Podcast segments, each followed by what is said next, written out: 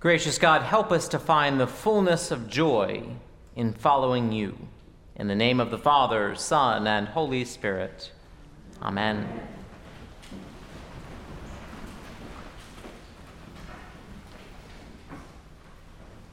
At St. Luke's, we have an identity statement.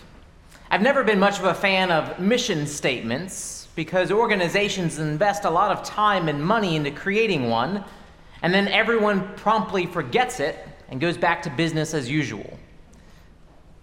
Furthermore, the mission statement of a church really is quite simple to do whatever it is that the Holy Spirit tells us to do. But an identity statement is different as it helps us to remember not what we are supposed to do, but rather who we are. And the difference between those two is significant. The things that we are supposed to do, even if we call them our mission or our calling, are still things that we have to muster up energy and enthusiasm for. Simply put, mission statements are all about the law, the shoulds of life. And we all have enough shoulds as it is. But identity is different. Identity is a gift from God that we are the loved, redeemed, and spirit endowed people of God. And because of the busyness and craziness of life, we need to be reminded of who we are. And when we know who we are, well, then mission naturally follows.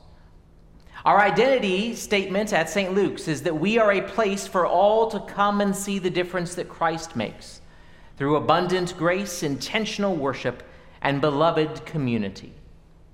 For one, that's a lot easier than a mission statement to keep in mind, and we've also turned it into a graphic instead of a paragraph, which is just so much better. And I mention all of this because over the past couple of months, my preaching has been highlighting different aspects of this identity. We keep coming back to the basics of who we are because when the foundation is solid, the house can stand against all sorts of things that come up against it.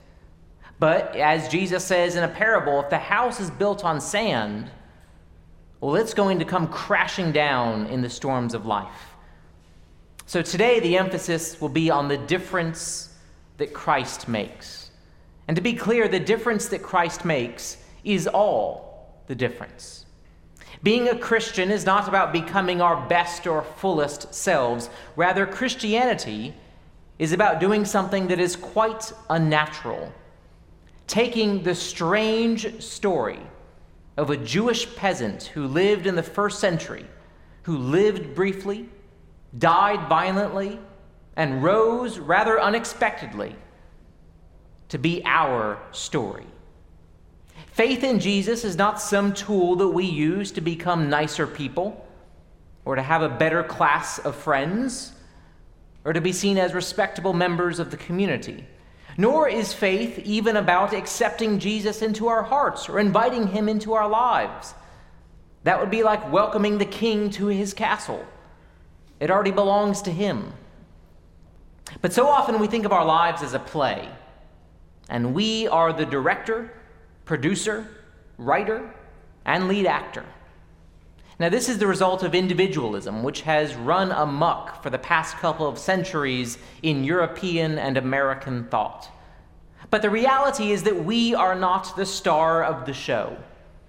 Rather, we have a supporting role in God's great drama. And if we need a reminder of this, we have those stunning new images from the James Webb Telescope that show us just how very, very big and old the universe is, and how, by comparison, insignificant we are. And yet, the love of God for us makes all the difference. Because we are a part of God's story, as small and tiny as we may be, we get to participate in the only story that really matters. This is the message that we heard in the reading from Hebrews this morning. Hebrews, we think, was originally a sermon by an unknown preacher, which eventually became a letter circulated in the early church. Hebrews was written during a time period not unlike our own, when weariness and discouragements were setting in. One of the points that Hebrews makes is to encourage the faithful, to give us the endurance that we need to keep the faith in a world full of struggles.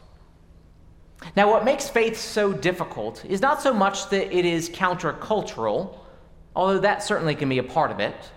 The messages that we receive from advertisers, politicians, and influencers are generally the opposite of what Jesus teaches that we are to forgive those who wrong us, that we are to care for the least of these, that we are to take up our cross and follow Christ. And to be sure, those are difficult things to do. But humans love to do difficult things. We go to the moon. We climb Mount Everest. We eat spicy foods. We raise children. We take the risk of love. A lot of people enjoy taking risks and being unique, marching to the beat of their own drums. So, as difficult and countercultural as Christianity might be, that's generally not the reason why people walk away from it. Instead, the reason why we need perseverance when it comes to faith is that it can be a challenge to see the difference that Christ makes. Now, sure, in particular instances, we might notice that difference. In moments of desperation, having a prayer is wonderful. In a time of crisis, it is good to have a community. But over the long term, it can be hard to notice the difference that Christ makes. Now, this is just my take on things, but I think it is what we are seeing with the decline in church attendance over the pandemic. Now, yes, I realize that some people are still being cautious about being out in public, but concert and sports venues don't seem to be having any trouble filling their seats. Restaurants might be struggling to find servers, but not customers. What happened is that because out of caution we had to suspend in person worship, people got out of the habit of coming to church. And coming to church is a way to sustain faith throughout the week. Once we were able to reopen, many people realized that they had not been struck by lightning for not coming to church. Not that we believe that God would do that sort of thing. And many people realized that their lives felt no different whether or not they had been to church on Sunday.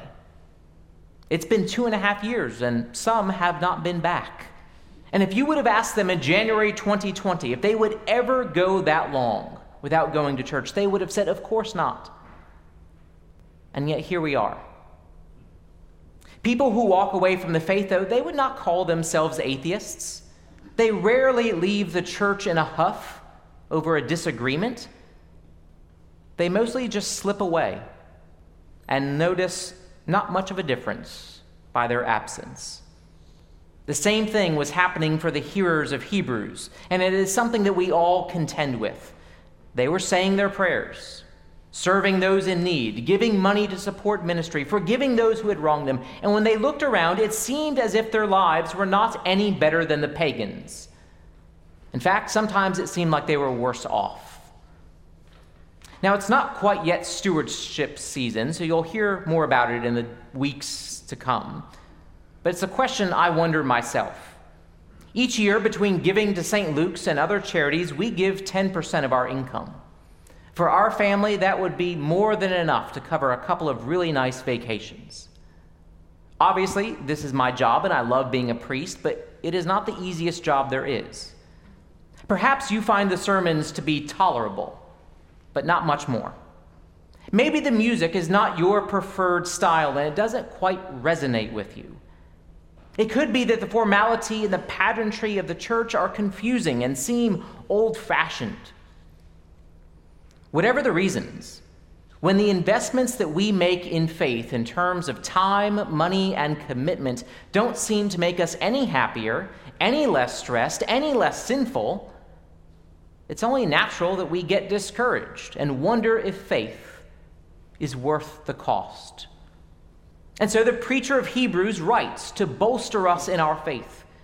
We are reminded all of all the other actors who we have shared the stage with and God's story. Earlier in chapter 11, Hebrews speaks of Noah Abraham, and Moses. Today we are reminded of Rahab, Gideon, Barak, Samson, Jephthah, David, Samuel, and the many other unnamed examples of faith. And what's interesting about all of these examples is that none of them lived a perfect life without suffering. Hebrews speaks of torture, imprisonment, wandering. We are not encouraged with examples of prosperity, but of struggle, reminding us of this great cloud of witnesses who persisted in faith. What is lifted up, though, is not the fortitude of Daniel, the courage of Esther, the boldness of Ruth, the strength of Judith, or the faith of Mary. The witness of Hebrews is not try harder or just deal with it or keep it up. No, the message of Hebrews is look at Jesus. Or as we might say, come and see the difference that Christ makes. Hebrews calls Jesus the pioneer and perfecter of our faith. By pioneer, that's the come and see part of faith. A pioneer is a leader, founder, course charter. Jesus gives us a path to follow. And yes, it is a path that includes struggles and pain. But we look to Jesus and we see the way forward of an unwavering confidence in God's presence in all times and situations, of an undying commitment to loving no matter the cost. This is the wonderful and abundant grace of God that we were not given a book of rules to follow and observe, but rather a person to know and to follow. When we come to Jesus, we see the path that leads us through suffering into the love that makes all things well. Jesus is also the perfecter of our faith, and this is what makes all the difference. None of us can live perfectly, not even close. Jesus does for us what we cannot do, having perfect trust and reliance on God. And so when we see ourselves as a part of His story, instead of trying to live by our own narratives, then we take part in a story whose outcome is secure in the love of God. Now, if we want to insist on having the starring role in the story of our own making, that's fine. God gives us the capacity to do so. But what we have seen throughout history is that humans are only capable of writing tragedies. Each human story is unfinished at the end, less than perfect along the way, and concludes with death. God's drama is different, though. It is about a plot that has a peace which passes all understanding, a grace beyond all deserving, a love that gives us new life even in death. The difference that Christ makes is this joy found in this story. Hebrews notes that as the pioneer and perfecter of our faith, Jesus endured the cross for the sake of joy. In John, we heard Jesus say, I have said these things to you so that my joy may be in you and that your joy may be complete.